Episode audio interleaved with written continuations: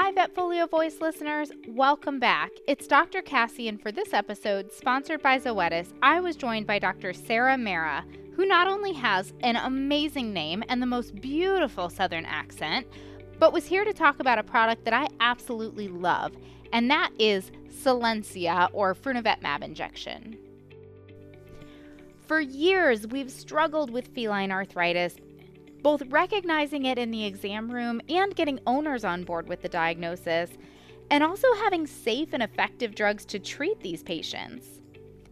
I fell in love with Solensia when I saw one of my very favorite, very geriatric feline patients show substantial improvement in her mobility and overall quality of life despite dealing with arthritis and multiple other pretty serious comorbidities. And it sounds like Dr. Marra has had similar experience in her own practice. In this episode, we'll talk about recognizing feline arthritis and important aspects of client communication when discussing arthritis, as well as how to practically incorporate Solensia into your day to day practice. Dr. Sarah Marra grew up in Birmingham, Alabama, and attended Auburn University for undergrad as well as veterinary school. She graduated from Auburn University College of Veterinary Medicine in 2012 Dr. Marra started her career practicing mixed animal medicine in Washington, Georgia. She palpated cows at the stockyard, took her own after hours call, and learned a whole lot as she went. Thankfully, she had an amazing boss who was really encouraging and taught her a tremendous amount. She now lives and works outside Columbia, South Carolina at a small animal practice. She's an extrovert and a people person, and she loves getting to know her clients, which very much comes through in our talk here today.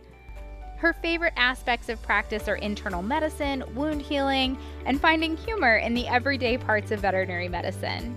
She loves SEC football. Her and I have that in common, although she's saying War Eagle and I'm saying Go Gators. She also loves reading and baking. She has a charming two year old son and a spirited four year old daughter, and her and her husband love camping and exploring the outdoors with the kids.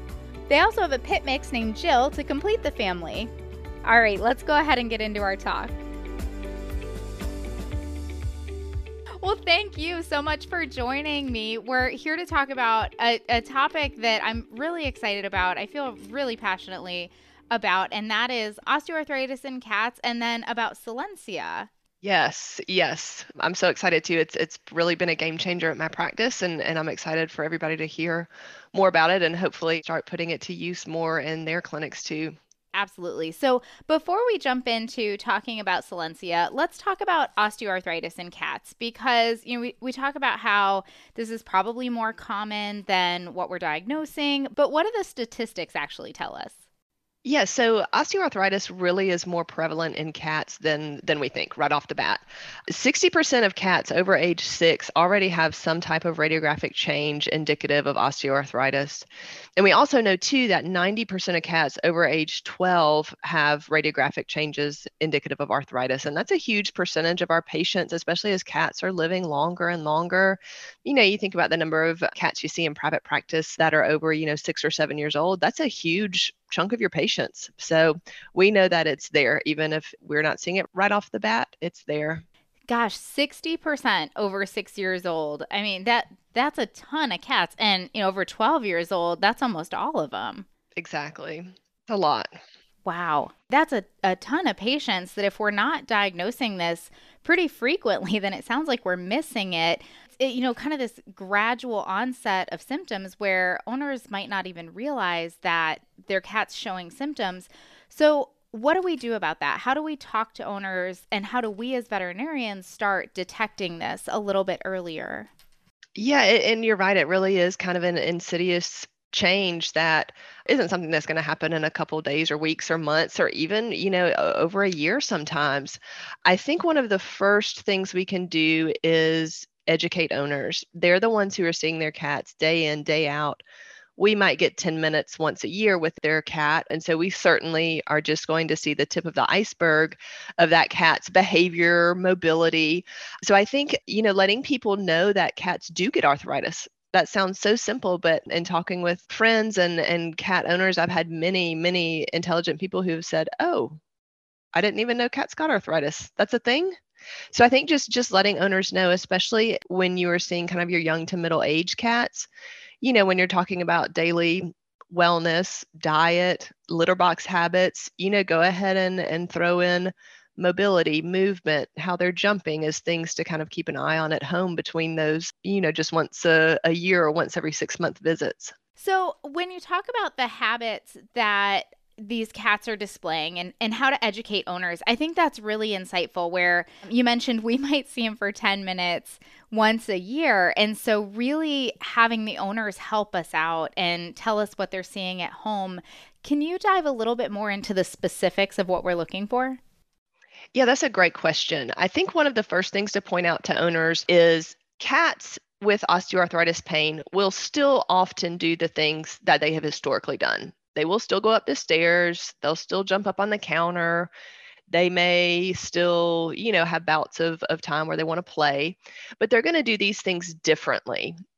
And I think I'm educating them on how cats may change their posture or their angle of their body when they're going upstairs, for instance, when they're in pain versus when they're healthy or having them watch their cat carefully when he or she is jumping. You know, as a two year old, cats can make a, a really effortless bound up to the top of a, a tall surface. A 12 or 15 year old cat may still be able to get up to that same surface, but he or she may really have to grab with the front legs. They may really pull themselves with their back legs. They may have to take a practice jump or two before they actually make it on top. Zoetis has developed a cat osteoarthritis pain checklist, which has been really helpful. I've used that as a handout for many, many owners. I've had them skim over that in the room during a visit with their cat. I have phrased it to people as, hey, this is a behavior checklist because it really is monitoring their their cat's behaviors at home. And again, we're not often going to see those behaviors in the clinic unless their cat has a wild hair and decides to jump or really do something exciting for us. So I have been using the osteoarthritis pain checklist to educate myself, my staff, and my owners so that we even know what to look for because you can't begin to treat anything until you know what to look for. And that's interesting that you phrase it as a behavior checklist. Like it sounds like we're, and I'm 100% on board with this, where we're almost taking into account like our patient's behavior, of course, but also a little bit of like their owner's behaviors. Yes, definitely. You know, I, I think, and I've experienced this firsthand. I've had some owners um, get a little defensive when I've talked to them about pain. I think number one, they don't want to feel accused, you know, that they haven't been taking good enough care of their pet or that something bad has been going on that they haven't noticed. And, and that certainly is not the case at all. But also, too, with kind of the lack of understanding historically that surrounded osteoarthritis pain in cats and the understanding of that condition, people just really don't know it's out there. And so, you know, I've, I've handed this checklist to folks and said, I have some information about pain for you to look at. And they've handed it right back and said, Well, my cat's not in pain. I don't need this, but thank you. and that it's was so a, certainly a dead end for me. So I really do like phrasing it as a behavior checklist because that's what it boils down to is how is the cat behaving at home? How are they moving? Absolutely. And I don't think I would have even thought about it unless, you know, I'd had those experiences that you're talking about. So, I love the idea of incorporating the checklist to to pick up on those subtle behaviors that like you said, we're not going to see that in the clinic. It's not going to be easy to pick up on during the exam, but then also making sure that we keep the owners on board for getting us the information we need to make this diagnosis considering how common it is. Exactly. And I think subtle is the key word. It says really subtle changes at home. Um, these cats are not going to be like a yellow lab with a torn ACL limping all the way across the parking lot. We really do have to partner up with our feline owners and, and really rely on them to get us a lot of information about how their cat is doing at home. Um, I love to have owners take videos of their cats doing everyday behaviors at home, whether it be jumping, running, playing, moving up or down the stairs. That is a tremendous help to me. One, to see them in their kind of natural environment. And two, it gives me an opportunity to point out to owners subtle changes that may indicate pain. And sometimes once they see it, they're like, oh yeah, he he didn't used to do that. And that that can be really powerful as a kind of a teaching tool. Yeah, absolutely. And like you said, these behaviors are really subtle. And this checklist am I right? It, it has animations, right, where you can actually kind of see how they move. And, you know, so I think taking those videos and then comparing to some of the motions that you're seeing in this checklist can be really telling.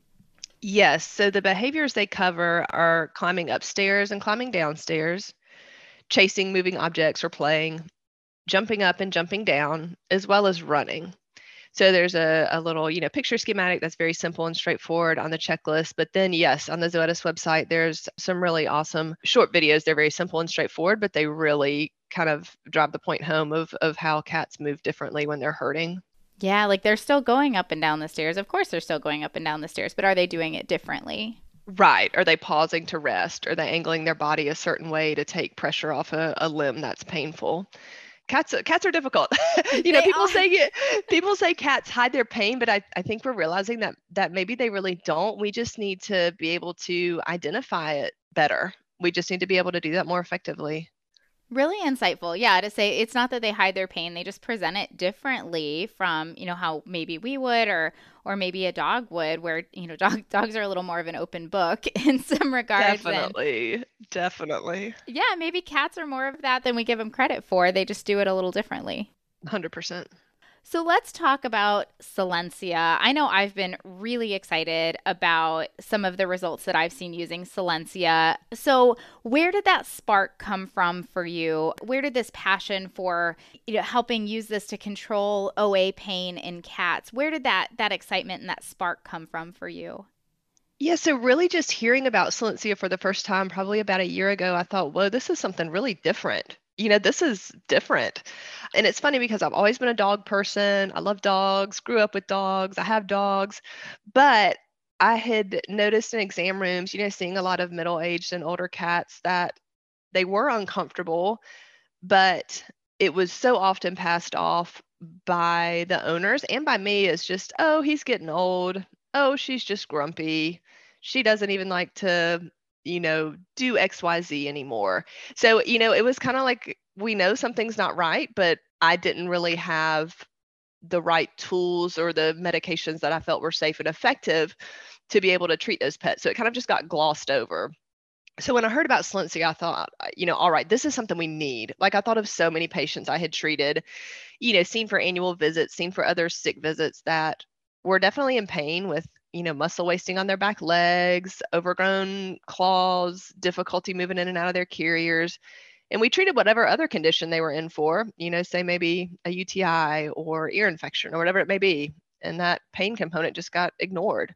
So when I heard about Solensia, I thought, yes, like I, we need this. We need this. My patients need this for their quality of life. Yes. And you, I think you hit the nail on the head there where, you know, we're seeing these patients and it's like, yeah, there's this discomfort, but, you know, I don't have the answer. I don't, I'm not quite sure what the best way to manage this is. And so to have something that's safe and effective for them, super exciting. Yes. And especially seeing those cats where, you know, an owner cannot give medication at home. Like that is not even on the table or a cat with you know chronic kidney disease where an NSAID is is a little bit risky some patients right off the bat precluded themselves from any oral medicine, no matter what it may be. And that's most of the options we had had available prior to Solensia. So, yeah, just the fact that it was just a really novel formulation as well was really exciting to me. Absolutely. And then when you did implement it in your own clinic, it sounds like you have kind of developed some techniques like how you present this checklist, how you talk about Solensia. Can you talk about how you how this flows in your own clinic? How do you use Solensia in your patients? So right off the bat, I, I try to remind my receptionist to mention to our owners of middle aged to older kitties when they're making an appointment that, hey, Dr. Marra is probably going to talk with you about arthritis. They're going to get your pet's vaccines updated. They're going to do some lab work. Introduce it just right off the bat. I also like when one of my technicians goes in an exam room to get an appointment started for a cat that they do give the owner the behavior checklist to kind of look over while they're waiting on me to get in the room. That way, they've already kind of skimmed it. They can be formulating any questions. And then I will, um, yeah, I, I, rely a lot on those statistics, looking at a cat's age, you know, just to say, hey, if we're if we're playing the odds, like your cat's 13, he or she is the exception to the rule if he or she does not have arthritis. And I also do try to notice things on the exam and point out to the owner, you know, your cat's not been grooming around his back end. He used to be really good at that. Or, gosh, I notice his muscles aren't so thick back here. I think he's not bearing his weight well. So I, I try to incorporate my entire staff and educate them so that the owners of these cats are not just hearing a one off sentence from me about management of osteoarthritis that they've heard the receptionist mention it. The technician has given them a handout, a, a very good visual aid to look at.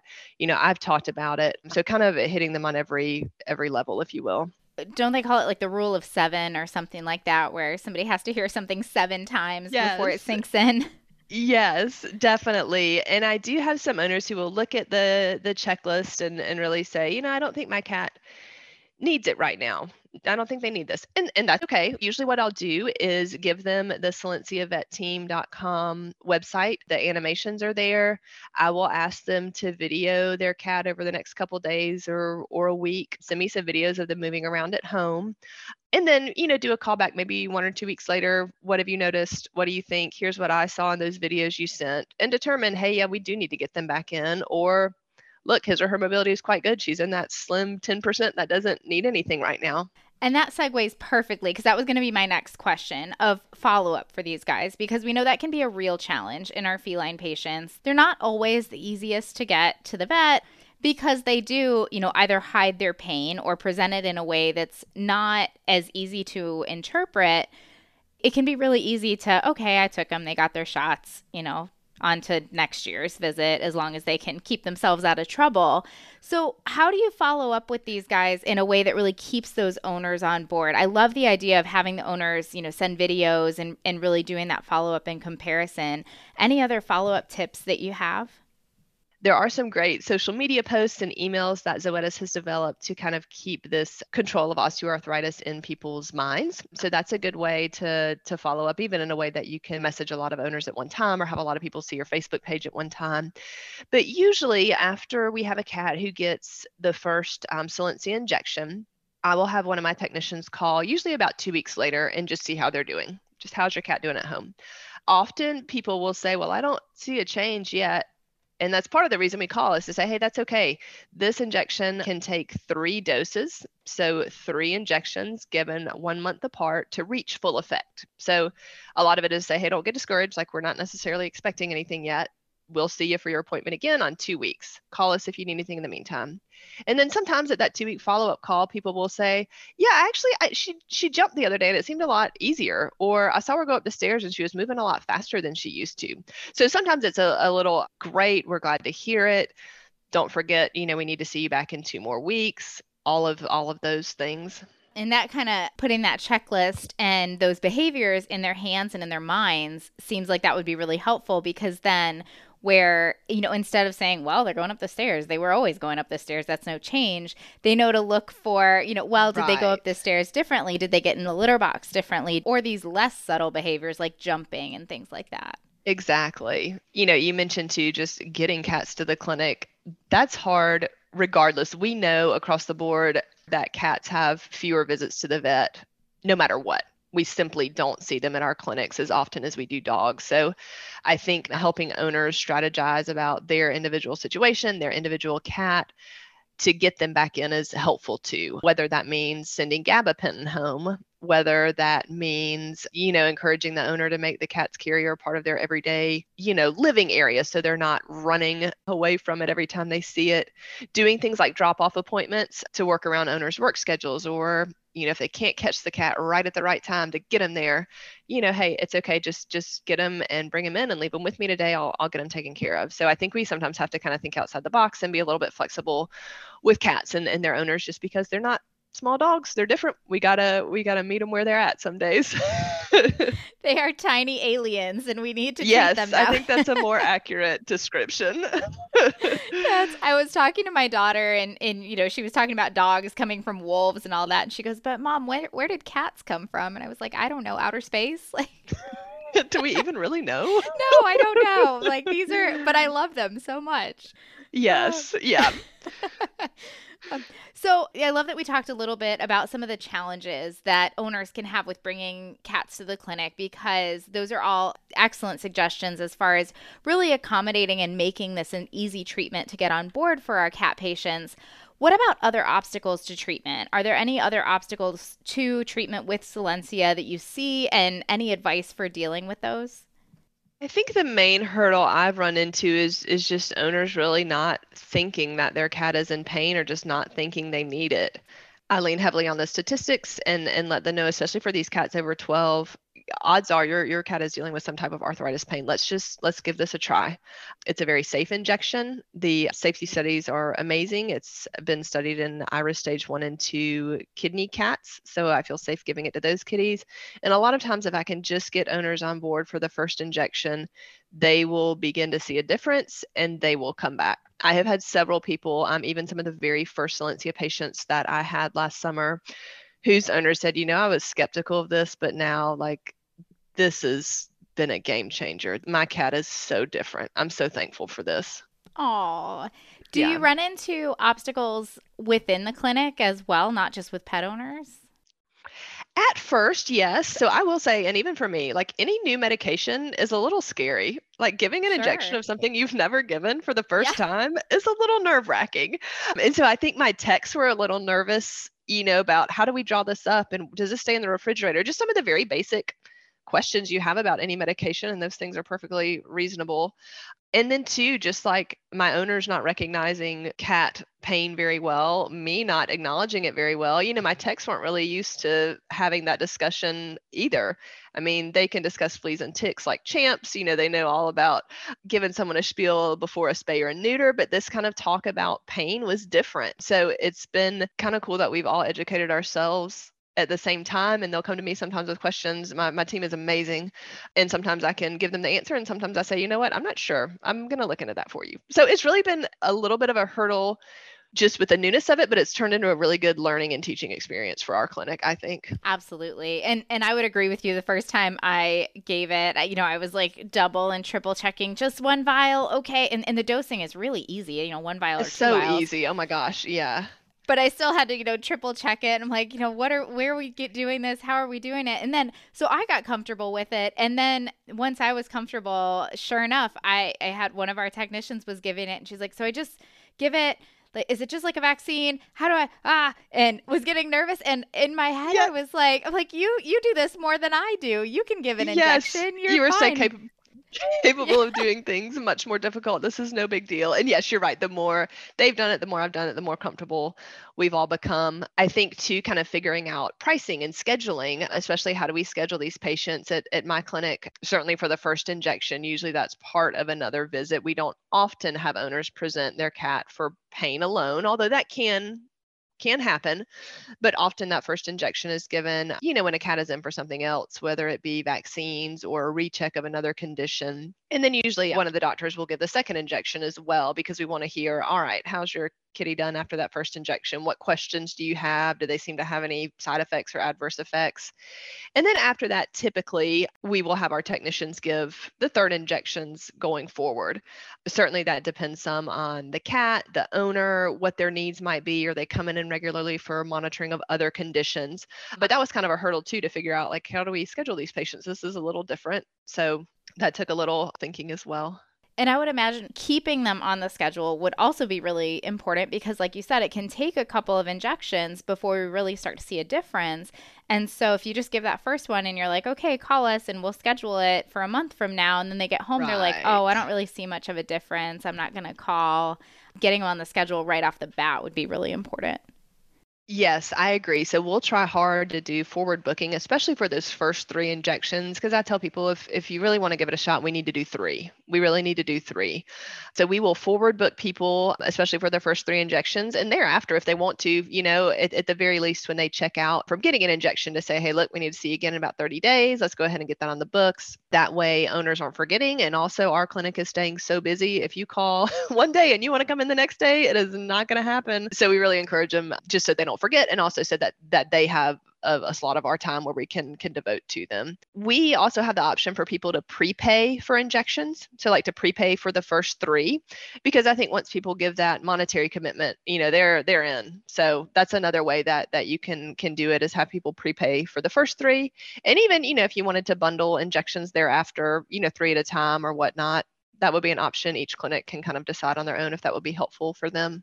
I think that's really smart having them pay for the first three right off the bat, and then that way they're committed, and you you have a much better chance of making it through all three injections to to truly know if you're seeing a difference. Which, if it's anything like the experiences I've had, I feel like there's a big difference. And I really like those tech, you know, check-ins via phone here and there as well, Yeah. um, especially after that first injection, like we talked about, and and even after the others. I think that really makes owners feel vested in the process as well. That it's not just like a one and done, you're out the door, see you whenever. Right. But that one of my staff members is calling and saying, "Hey, how's Oreo doing?" Or, you know, we really wanted to hear how little Francis is this week. That really means a lot to owners. Well, Dr. Marra, it sounds like we're both in the same boat of, you know, feline OA pain, diagnosing it, controlling it is super important. And now we have this amazing tool to be able to do that. Thank you so much for joining me to go over all of this.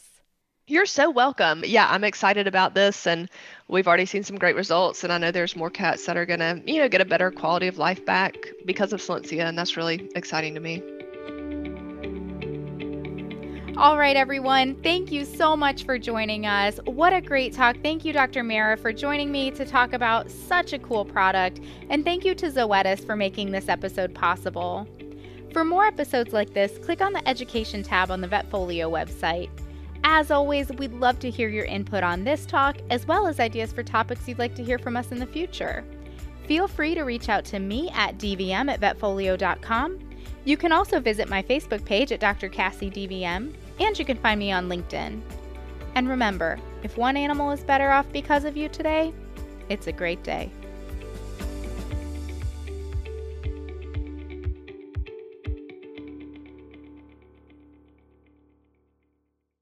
Important safety information. Solensia is indicated for the control of pain associated with osteoarthritis in cats. For use in cats only, women who are pregnant, trying to conceive, or breastfeeding should take extreme care to avoid self injection. Hypersensitivity reactions, including anaphylaxis, could potentially occur with self injection. Solensia should not be used in breeding cats or in pregnant or lactating queens. Solensia should not be administered to cats with a known hypersensitivity to frunevetmab. The most common adverse effects reported in a clinical study were vomiting and injection site pain. See full prescribing information at www.solensiapi.com.